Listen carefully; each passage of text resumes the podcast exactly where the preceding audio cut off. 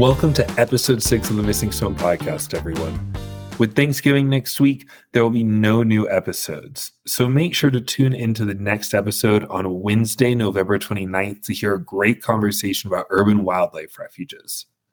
I am extremely excited to share with you today's podcast. I was joined by the program manager of the Sharks and Rays Conservation Program at the Wildlife Conservation Society, Dana Tricarico. We spoke about the shark dive we met on outside of Jupiter, Florida, Dana's memorable experience completing her master's degree at the University of Miami while working with invasive lionfish, and then dive into her work with the Sharks and Rays Conservation Program. We discussed the difficulties of building new relationships globally and what it's like to work with a species that's considered controversial. I really hope you enjoy today's episode. Welcome back, everyone, to the Missing Stone podcast. I'm your host, Sean Sullivan, and joining me today, I am so excited to welcome Program Manager for the Global Sharks and Rays Conservation Program at the Wildlife Conservation Society, Dana Tricarico. How's it going, Dana? Hi, it's good. It's so nice to see you. Last time I saw you, I think we were looking for some sharks ourselves. So, yeah, that was awesome. The shark dive outside of Jupiter. So we could just dive right in. I've been wanting to ask, well, ask you. I'd love to have Josh come on the program as well, but I'd love to talk to people. Shark baiting is kind of an interesting conversation to dive right into it. So, just I guess to do a little warm up here, I'd love to hear, as somebody who heads a Sharks and Rays program, your opinion of shark baiting, since especially down in that section of Florida, it's very uh, con- controversial. Yeah, and it definitely is a, a, tough conversation. I'm not sure I sit fully on either side because I do see the the benefits to both baiting and not baiting. But what I will say, so that that dive that that you and I met on in Jupiter, there is a little bit of baiting going on, and it did take me a while to decide whether or not I wanted to be a part of of you know like kind of an ecotourism trip like that. But ultimately, what I decided, and I still st- stand by it, is that in that scenario, first of all, we were floating in the Gulf Stream, right? So this isn't right right near shore and it's not something you know the baiting it's not going to be congregating in that area for very long it's going straight up the, to the northeast so i feel like location wise i felt comfortable with it in in that regards but i also do see the value in ecotourism and i think that a lot of the work that we do around the globe is trying to convince people that sharks are worth more alive than they are dead. So activities like this where you can get uh, you know recreational divers out there to see you know how charismatic and beautiful these animals actually are it does a lot for conservation as a whole in my mind because you can see that these aren't you know man eaters these aren't crazy animals. Of course they're wildlife so it, it, things happen. But i do really enjoy having people who maybe wouldn't have normally had that opportunity being there being able to soak it in and kind of rallying behind conservation in that way rather than you know fishing for sharks and and trading and trading their parts, you know, for money. This is, in my mind, is is much better. Although I do, of course, see how this could potentially tr- train sharks to be to act like this around humans, to associate humans with food. There's no one right answer, but just like if you think about zoos and aquariums and the wildlife conservation society actually runs the four zoos in new york and the new york aquarium so we get this question a lot with what do you think about zoos? What do you think about aquariums? But the big thing is he, the big thing here is getting people's eyes on the issues and making them, you know, feel like they understand what's going on, that they can understand the animals. So I just think that's another another great way for people to learn more about them and start to care about them. That's awesome. I mean, it's one of those I absolutely love that dive, but I've always had those same feelings. So it's always, I always find it fascinating to talk about. And I'd love to have Josh on as well. But let's pick a topic that's a little less stressful to make sure we pronunciate right and dive straight back into your first moments or memories that drew you into conservation? All right. Well, this is always exciting to talk about. Um, I grew up, I was born in Florida right by the water, but I didn't live there very long. Uh, I don't remember it, but I'd like to think some of my early memories led me here, living by the ocean. But where I moved to was coastal Connecticut, and we lived right on the beach. Um, so of course, I was drawn to the beach immediately, just, you know, by being there. You know, we would leave high school or middle school and go to the beach after. And we always had beach days where we would learn about the different animals there, marine biology classes in school. So it was definitely something that I was extremely passionate about and just loved learning and i think it really came from you know being being in that setting we we had a great program where i went to school i actually it was either this or being an Egyptologist. So, so here we Somehow are. Somehow you picked the one closer to home. so, uh, yeah. being in the Northeast, were you in the water a lot, or was it a bit too cold for that? Uh, yeah, I'm I'm getting wimpier as I get older, but I was in the water a lot growing up. I was a lifeguard. Actually, I was a college swimmer, so I was drawn to the water since I was let's see, was, I was 6 years old when I started competitively swimming. So yeah, it was there was surfing nearby, you know, there was really no shortage of ocean activities. You know, we would get oysters with my family, clams in my hometown. So it was all sort of ingrained into me from the beginning. So, what took you from an interest to, okay, this could be a career? So, I went to college. I actually I, I applied to millions of schools. It was ridiculous, um, which I never recommend anyone doing.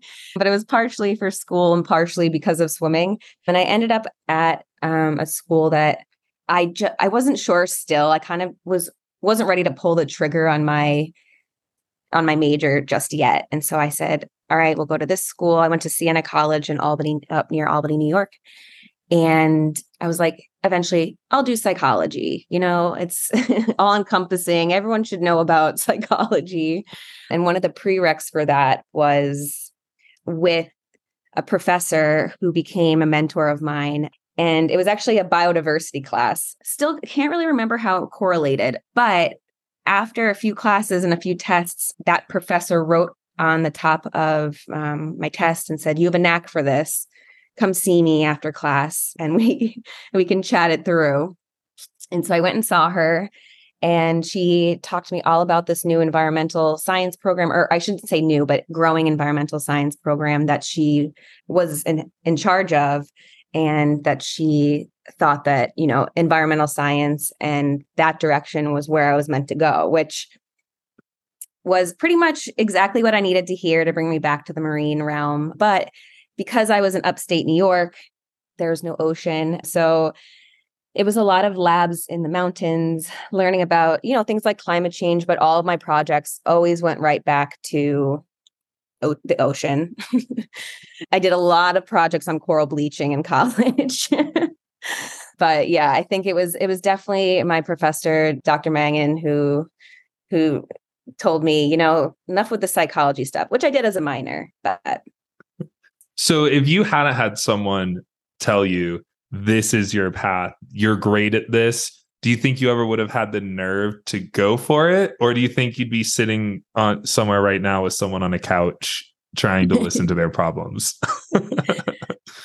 I think I know myself, and I think ultimately down the road I would have figured it out because already everything that I was doing was somehow related to the environment, to, you know, our connection to the environment. Like all of my classes, I that's how I, you know, I was thriving whenever I could learn about something like that. And I th- I think that's what was the cool part is that like I realized that psychology and environmental science are very much linked because it's about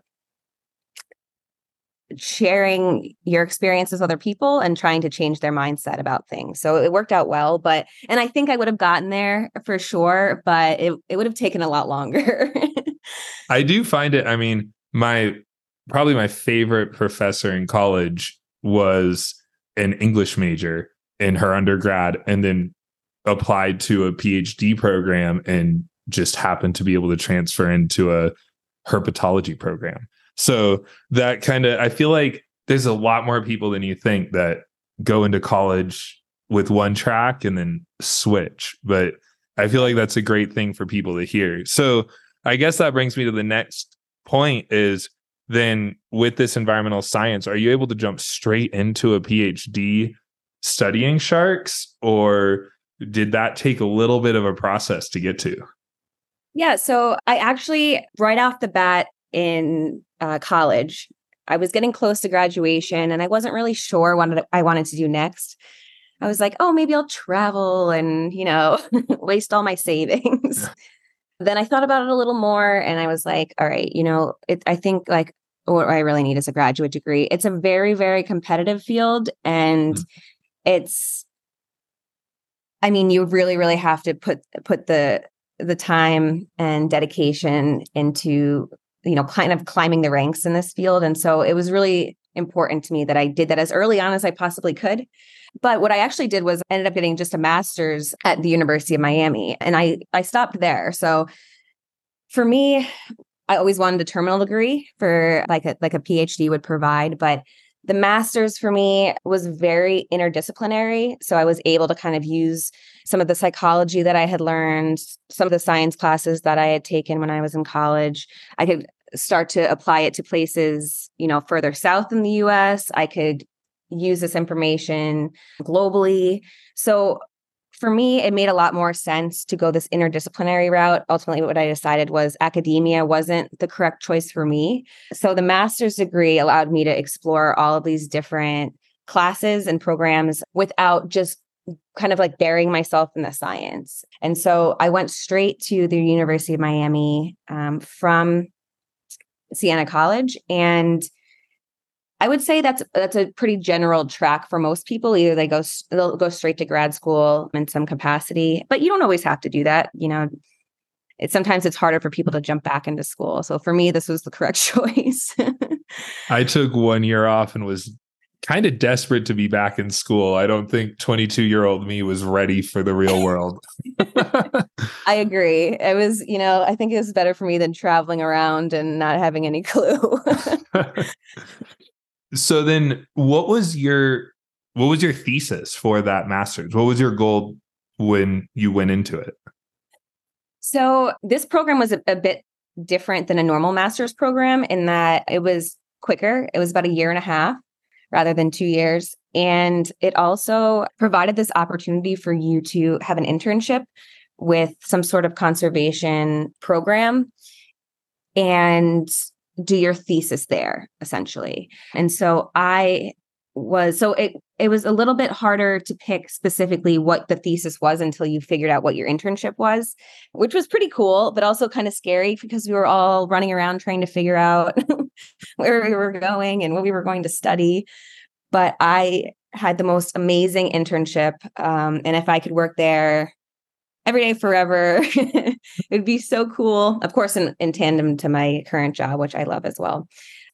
But it was at the National Park Service down in Homestead, Florida. So that specific national park is Biscayne National Park, and it's the largest um, marine national park in the national park system.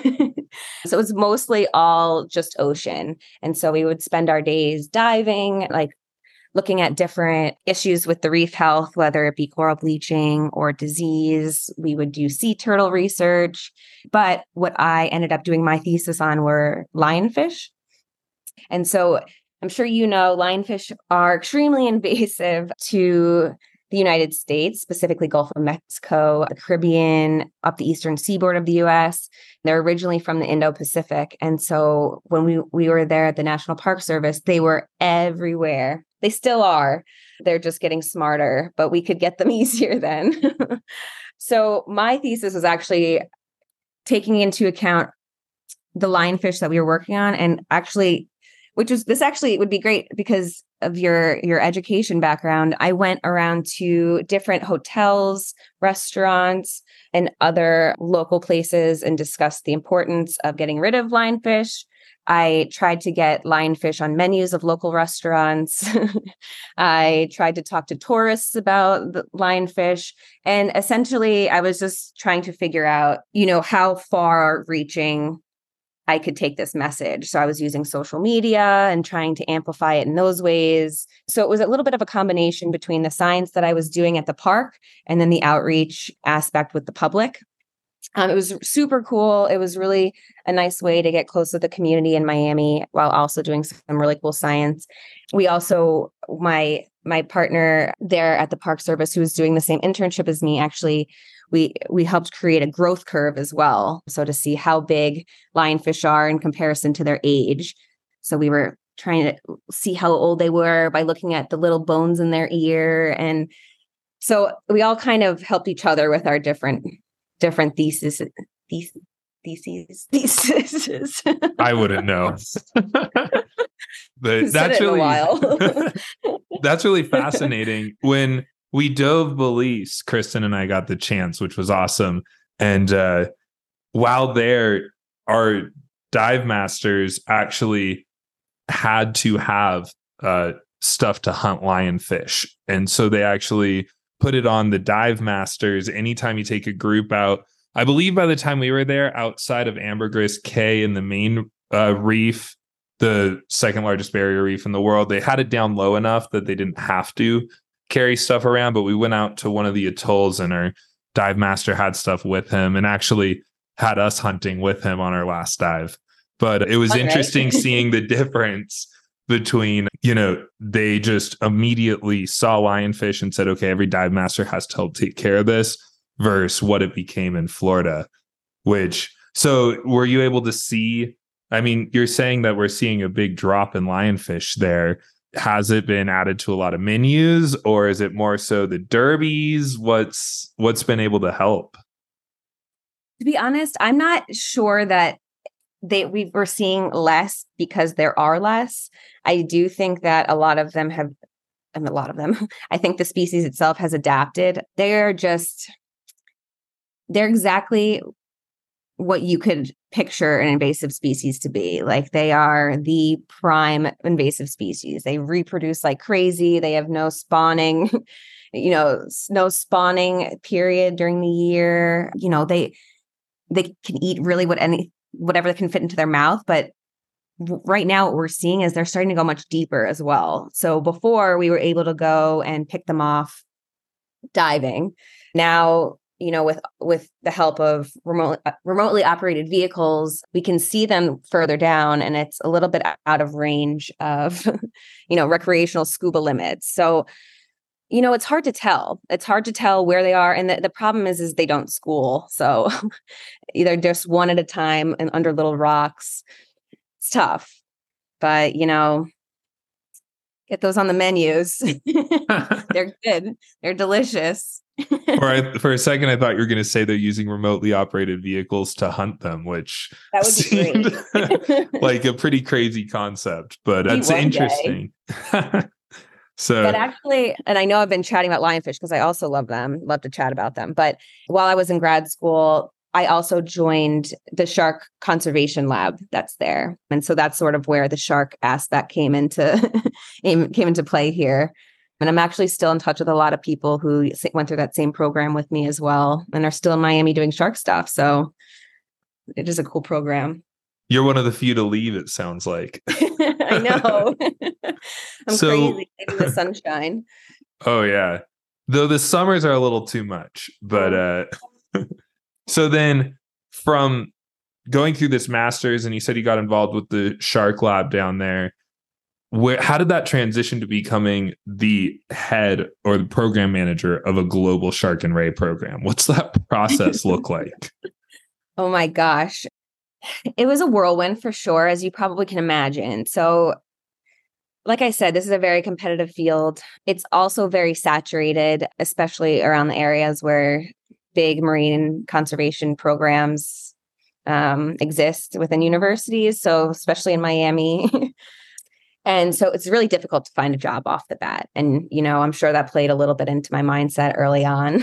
like, maybe I'll do psychology instead. I mean, perseverance was the name of the game with this one. I bounced around after the, the National Park Service internship. I actually stayed on and um, worked with them for about a year and a half, um, doing similar work as to when I was there as an intern. I worked a bit uh, for NOAA as a contractor doing um, fisheries biology and coordinating all of the observers that go out um, on fishing vessels. And those observers just c- kind of take into account what what's being caught on these vessels for a federal database. So I was coordinating the observers going on these vessels.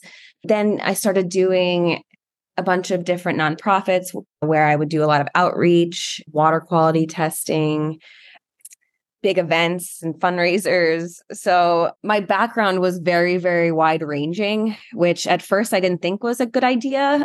but there's only so much that you can do. You kind of take what you can get, right? All of the opportunities were super awesome. And I learned so much from them. So by the time I applied to this job up here in New York at the Wildlife Conservation Society, I felt like I had a pretty hefty resume to come into a large nonprofit and be able to kind of like hit the ground running because there's so much that goes into these smaller nonprofit so, smaller nonprofits. And then then I moved to WCS which is been around for almost 130 years. It's all in like almost 60 countries but I I felt like you know confident in that. So I actually took a position doing New York based marine conservation through the, through WCS first. That was my initial job. And after poking around a little bit and seeing what was out there, I knew I wanted to do more a more global approach, which helped at WCS. And so I moved from the New York team to the global shark and ray team. But all of this being said, it was a lot of not really completely sure what the end goal was, not really completely sure who to ask questions to.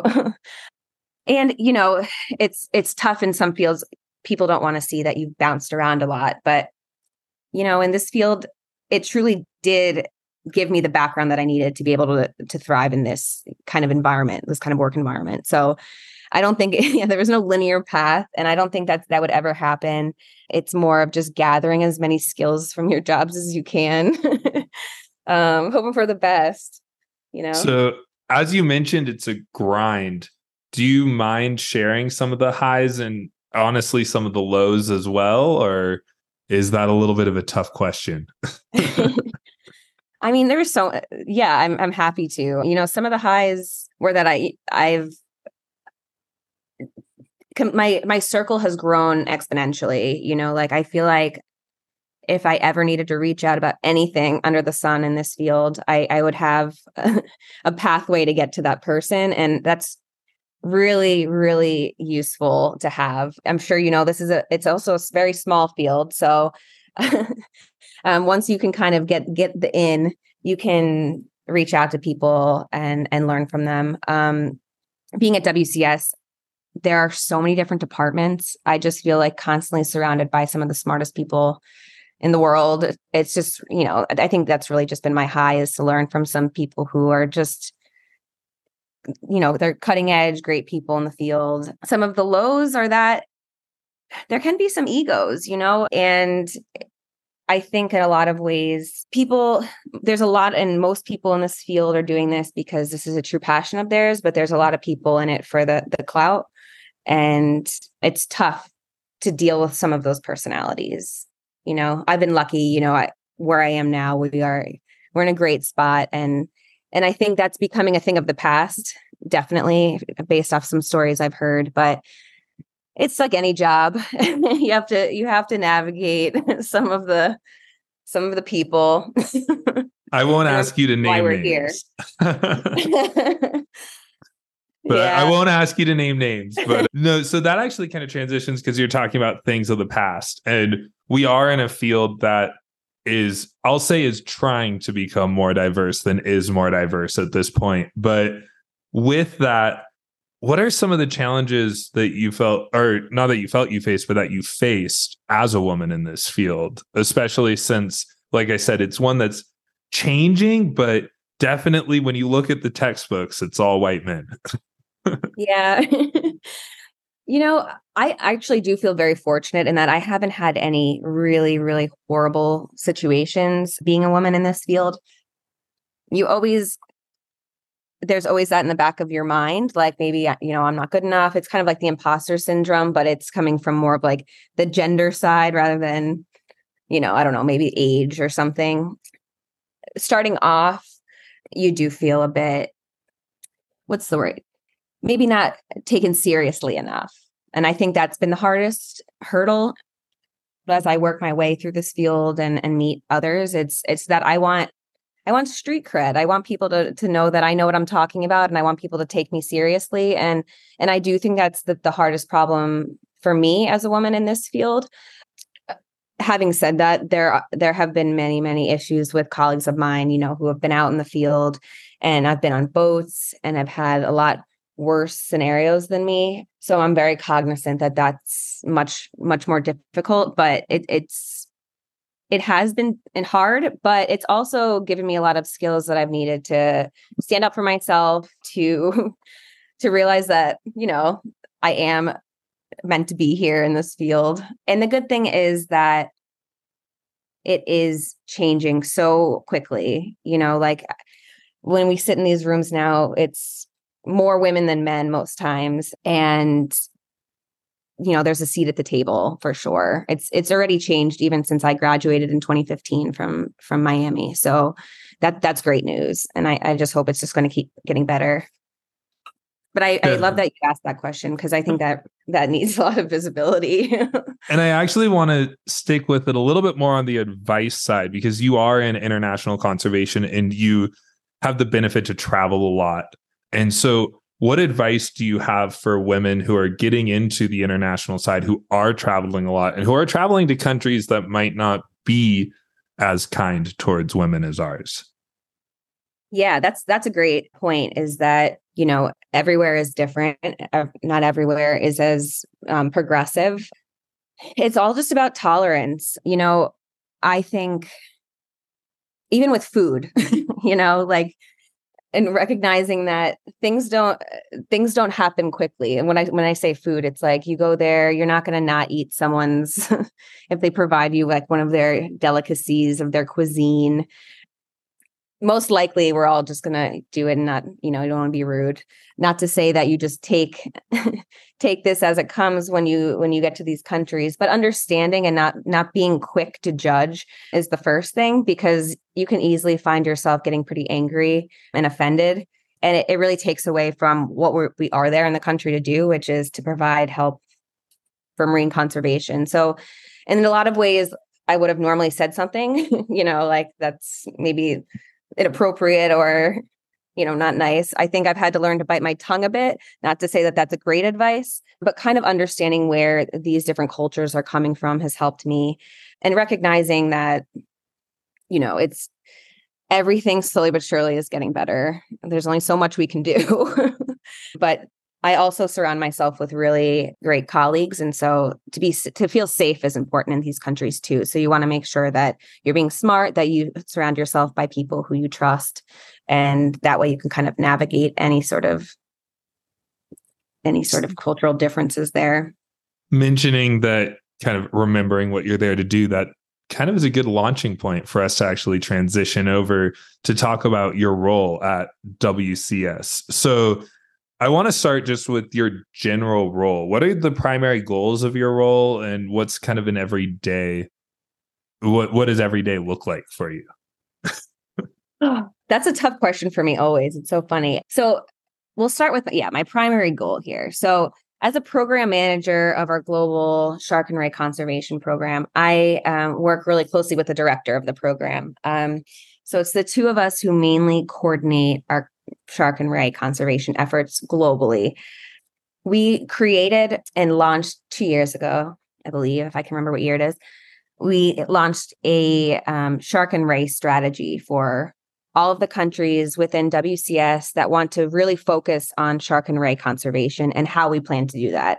And from that, we saw that we have about 14 or 15 country programs that are strictly working on sharks and rays conservation and we work together and now we have sort of like a, a living document of what they hope their outputs will be how they plan to achieve that. The ultimate goal would be in 2030 some of these outcomes would be met. So a big part of our job is to implement this shark and ray strategy. And the way we, that we do that is by working extremely closely with those countries that were listed and make sure that they have the support they need. So we can help them from anything from funding. So helping them apply for grants or looking for donors that might be interested. We can help them with, you know, research ideas, help them with setting up big workshops that they might need in their country programs or a lot of what I've been doing recently and it's very new to me but interesting is international policy help too. So it's really a wide range of things that we help with in a wide range of countries. But we we like to go out there and visit them as much as we can so that they feel that, you know, we're we're a resource and that we can help them. And I, I think the cool part about this is that in some older thoughts about conservation, it was more, I'm not even sure if it was older thoughts, but it was just the way it was done was, you know, people from the Western world come over and they tell you, swoop in and they say, you should do this and this and this. And what we do is we say, like, what do you need from your country like and how does your country work you know like are is it mostly community fisheries we can't tell them to stop fishing. That's their source of livelihood you know? So how do we work with the community? And every country's different um, you know to make sure that these goals are tangible. So it's it's it completely varies um, what we do but that's our our main job. And our day to day is so different. It's so funny. So we during the day could be writing a grant. We could be writing up maybe a policy brief. We could be sometimes I'm even writing contracts. and then the other part of my time, I'm traveling to these programs. I'm helping them out there. Yeah. It's so day to day, it's very different. you mentioned kind of when you start with each country, you have to meet them where they are, really get to learn how you can support them. So, how does that conversation look country to country? So usually what will happen is so we we have a little crew. It's called the Shark Squad. so whoever around the world would like to join us about four times a year, we'll have a call. We'll let them know about any funding opportunities that we've heard of because we work really closely um, with some funders here in New York. But there's also a lot of US government funds that help out around the world as well. So we just kind of keep our ear to the ground there, uh, keep people up to speed and if we see an opportunity where we might be able to combine a couple of different country programs into one grant with similar conservation goals, that's our, our number one goal too. So to not only en- encourage collaboration between the country programs, but also, you know, we'll sometimes we'll even, yeah, reach out to them and say, listen, I think this could be a really good idea. If you think it's a good idea, write a framework up for us and we'll see how it fits into the grant with the other with the other programs. That's so it awesome. kind of depends on who hears about it first. so I guess from there, before we really dive into look at what this process fully looks like, I wanted to ask what some of the hardest issues have been for you. And even if that's kind of personally to face, since you're dealing with sharks and rays, which is a very, I mean, it happens to be controversial and it's a very tough topic. So I just love to ask kind of what are some of the hardest issues that you've had to deal with over the last year or so?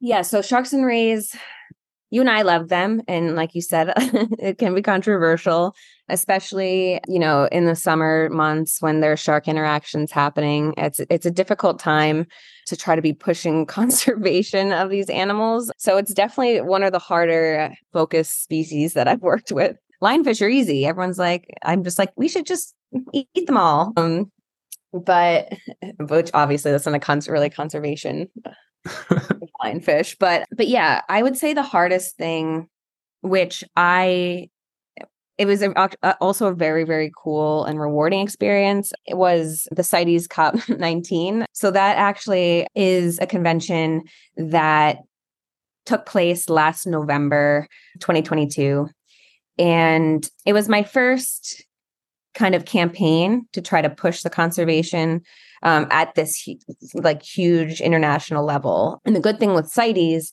it's a convention of international trade of endangered species of wild flora and fauna. And I need a breath.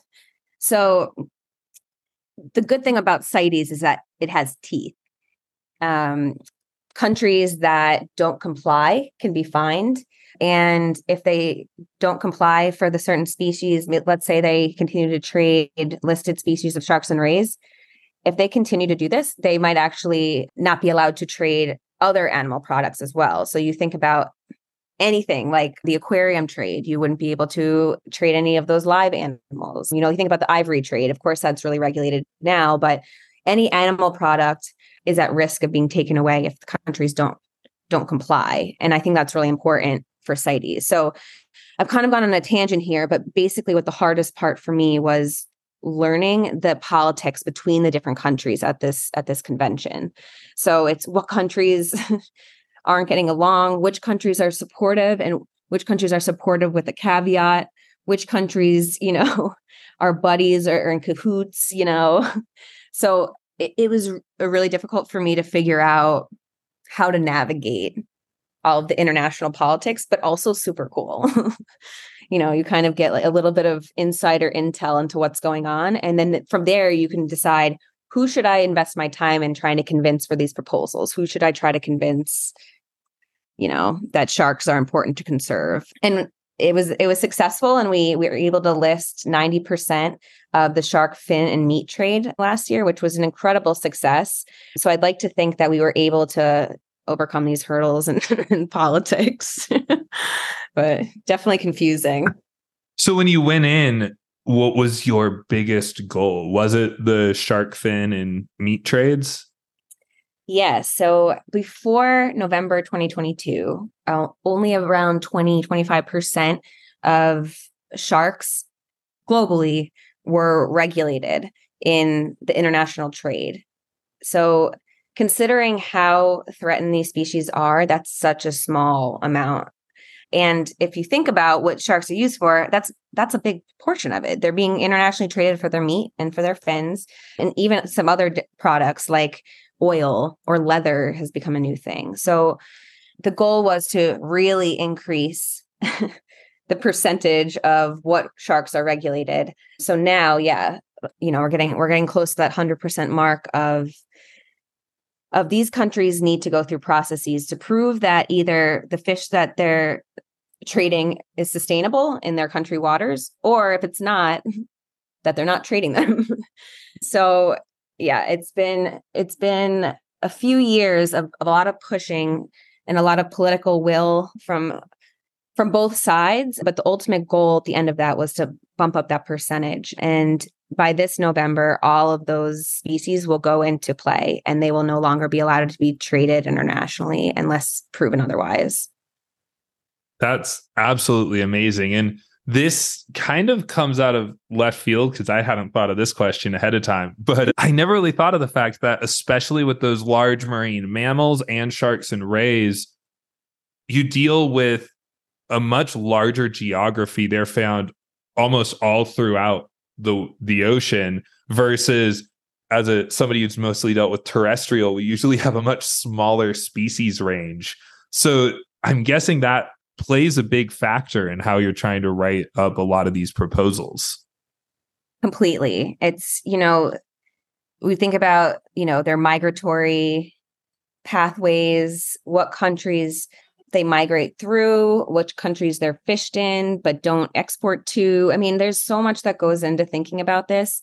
And and yeah, you add a whole nother layer of the fact that you can't count really how many are in there. You can't use a drone like you would on terrestrial animals and be able to count.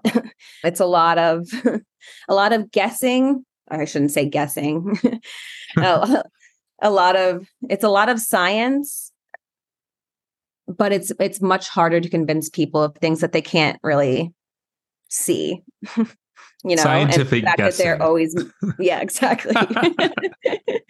There's a lot of a lot of you know formulas in play there so don't worry but it's it is really difficult and it's we actually deal with this a lot is like countries are like oh, it's not migratory. They're two different populations. And and then you have to try to decide are they genetically similar? Can we say that they're migratory? Or are they two different populations that are staying in, in certain parts of you know one country and another country? So it gets confusing, but that sounds really tough. So when it comes to CITES COP19, if you were to boil down your big win in kind of a couple sentences, what would that be? I mean, essentially, you know, a group of probably 30 of us from around around the globe will, were able to effectively manage the international trade of sharks and rays. And I mean, that's pretty much what it is. If you, you know, you think about that we're not so much focused on those local fisheries and those community fisheries that rely on this food. We're more concerned about it crossing international borders. And so that was the big win is that now we're able to cut back on sort of the demand because it because it now is illegal. And and you hope that means ultimately less dead sharks. You know that's what we're working on here. It's like boil it all down all we want is less dead sharks. And so if there's less demand you hope that that's the case. But um one cool thing about this is that we know that this isn't easy to implement.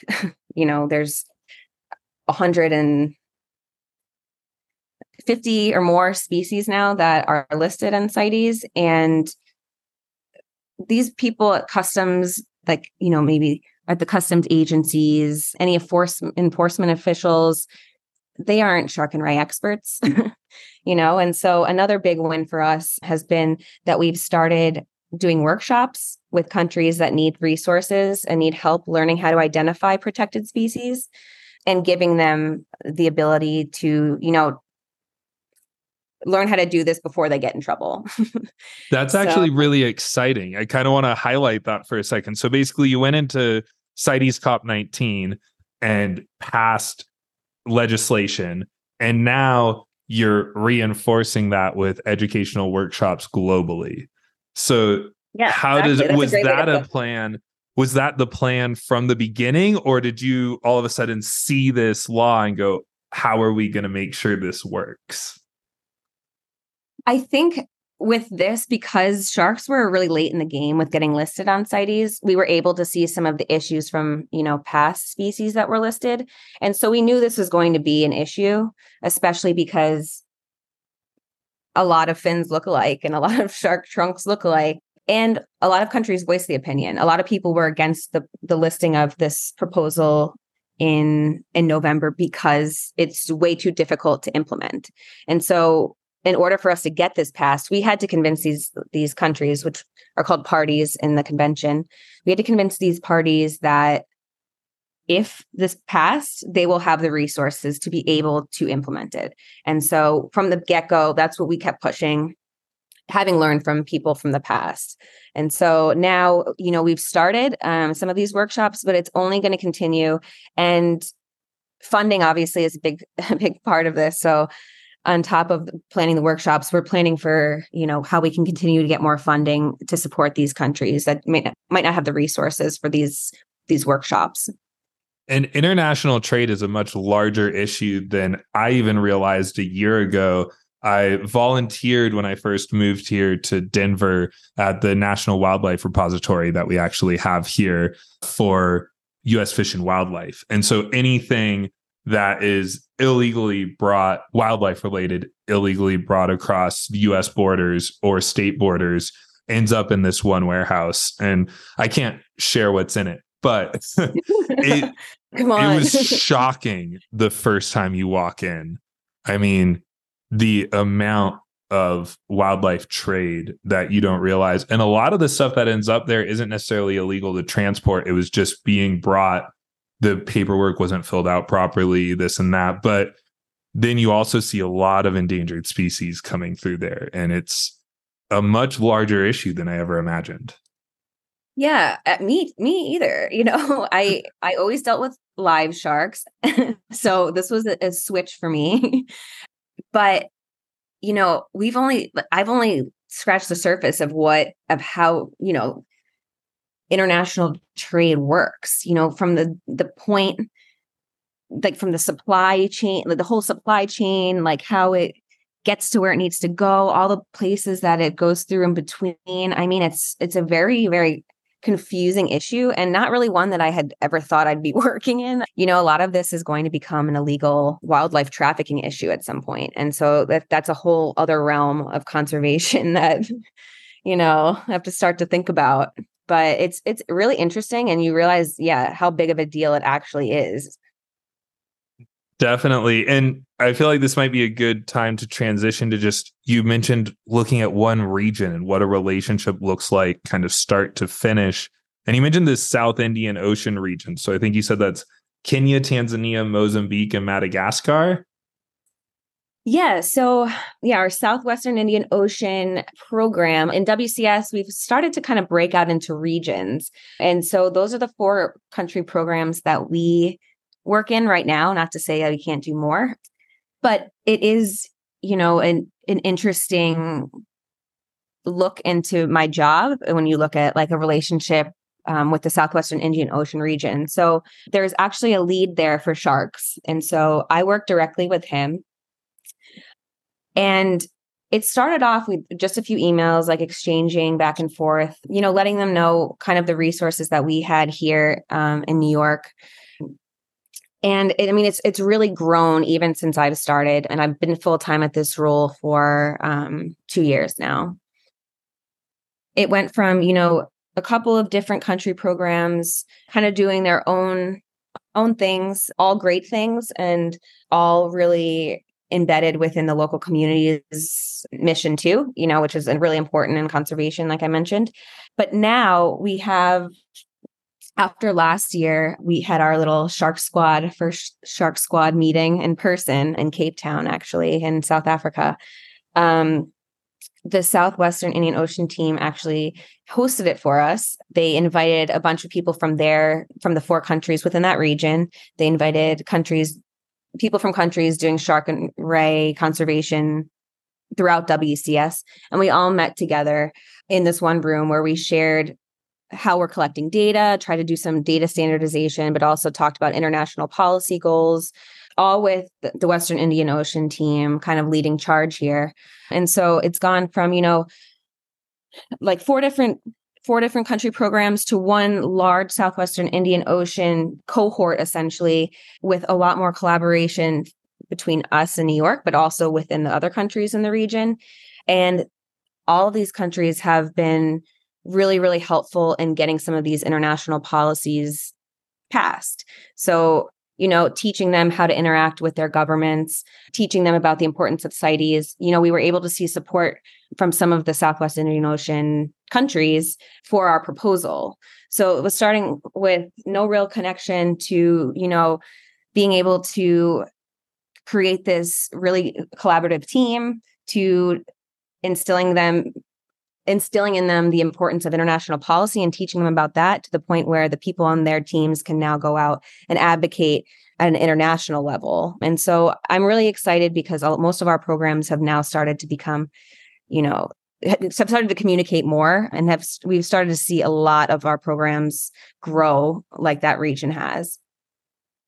So when you start talking with four different countries that obviously all have their own politics, their own agenda, their own goals.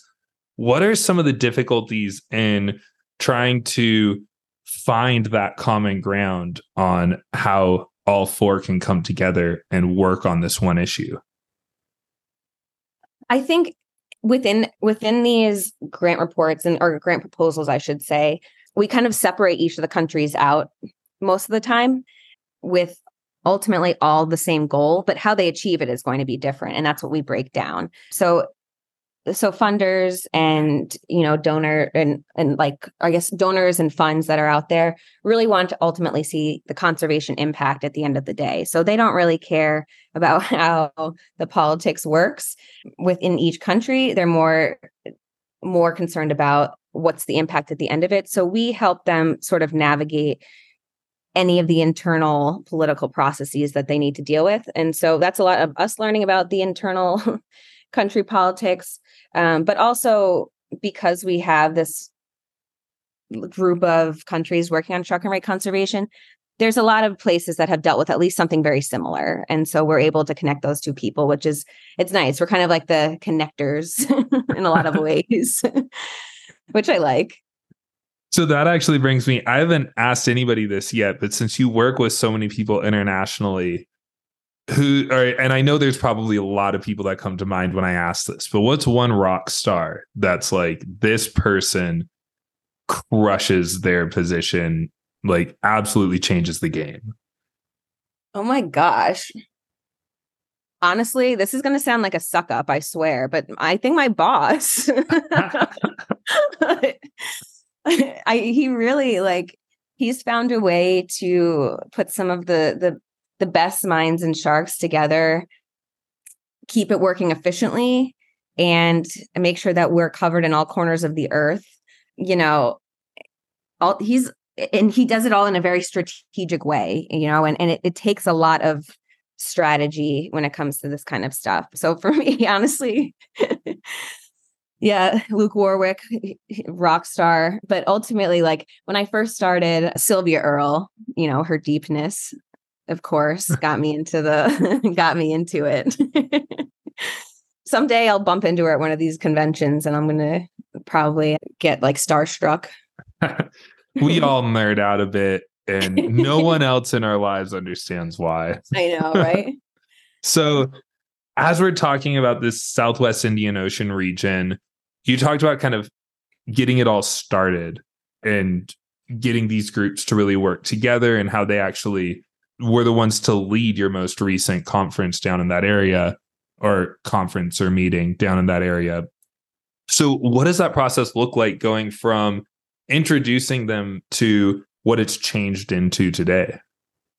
Could you rephrase the question yes, definitely. So, basically, I guess what are some of the what are some of the excitement or how has that whole relationship grown and developed? What's yeah. some of the growth that you've seen throughout that region? That'd be a great way yeah, to put yeah. it. of course. Yeah. So, so it's actually really exciting. In November, I'll actually be in that region um, because they are actually hosting one of these workshops that I was talking about. So, where we can train the governments and show them how to uh, visually identify different species and also genetically identify different species. So now it's gone from, you know, this team that they all worked in their own silos. They all worked in their own, you know, countries, which is completely fine. Um, but when you have this global network, it's much easier and more impactful to work at a larger scale. So now they feel comfortable hosting these workshops where, you know, they can be the experts, they can be the ones liaising between the governments and training the governments about these CITES listed species. So I think having gone from having not much interaction with CITES to being one of the people actually training different parties in CITES is an incredible sign of growth. And a lot of these countries now are coming to these different conventions, making more connections with governments in the region. They really, I've really seen them take more of a leadership role in the international policy sense. And that's super important in the work that we do. So that's really cool to see. So if somebody wants to get involved in all of this, it, I mean, I know you're working on such an international level, it's probably difficult for people to get directly involved. But say on a regional scale, if somebody wants to help protect a certain species or a certain region, or just a best place to donate? What's the best way for people to get involved?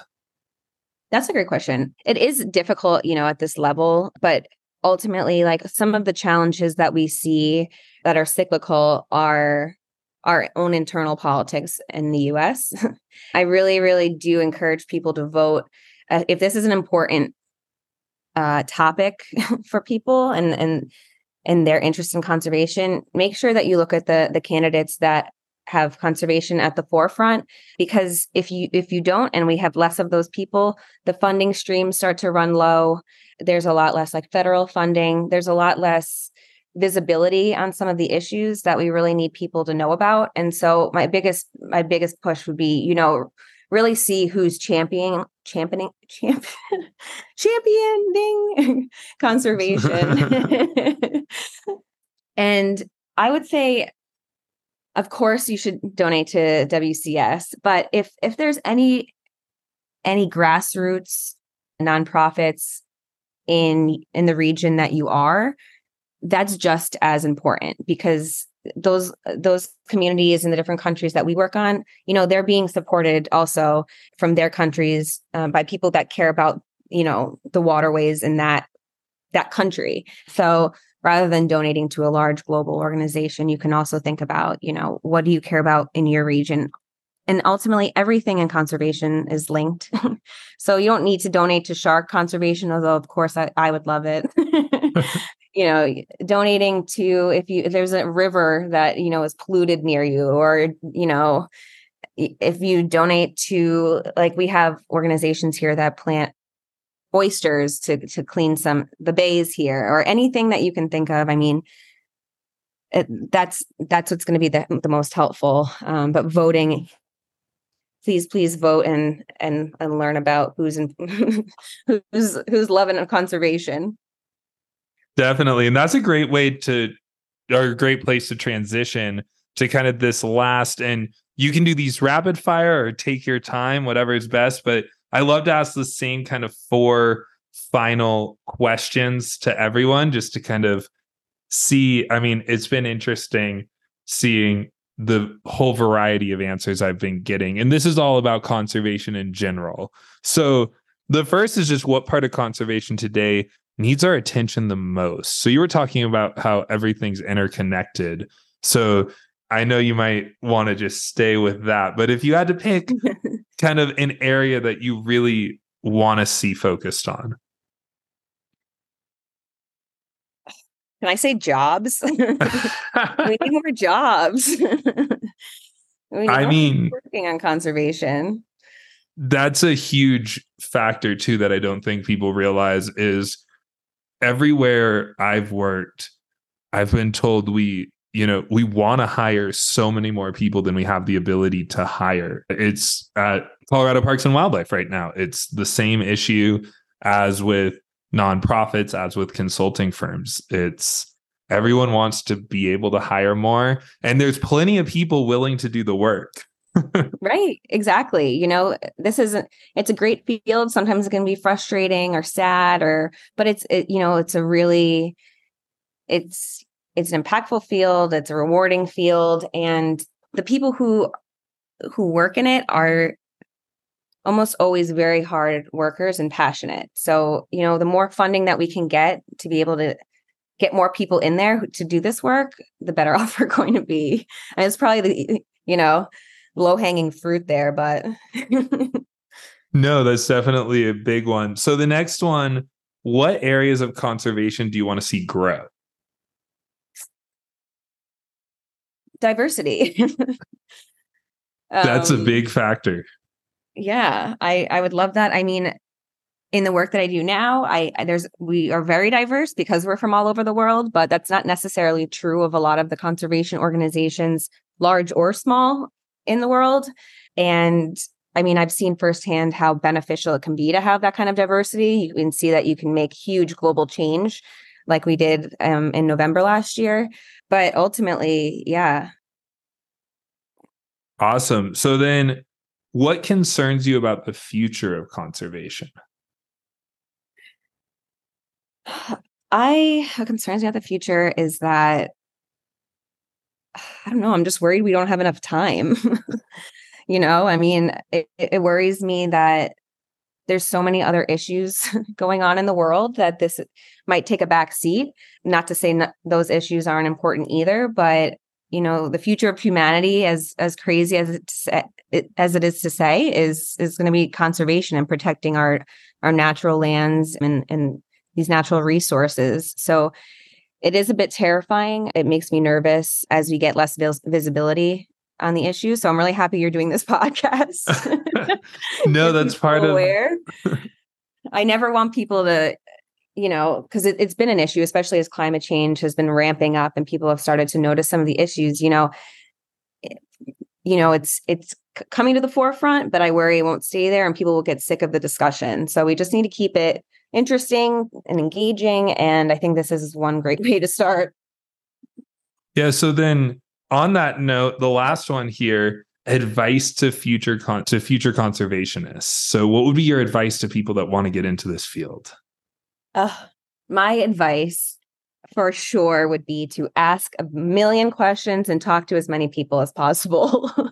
That's how I've gotten some of these great opportunities. That's how I've been able to create a pathway for myself here at WCS. And, you know, I think most people in this field are really happy to kind of pay it forward. Everyone's kind of doing the same thing, asking a lot of questions, trying to figure out what the path is as you can see from my journey, it's not linear, but don't be afraid because everyone is doing it and it's going to lead to some really great experiences that can ultimately and hopefully lead to some jobs down the road. So it's all about perseverance, like I said, and all about not being afraid to to reach out. Even if it feels weird for a little bit.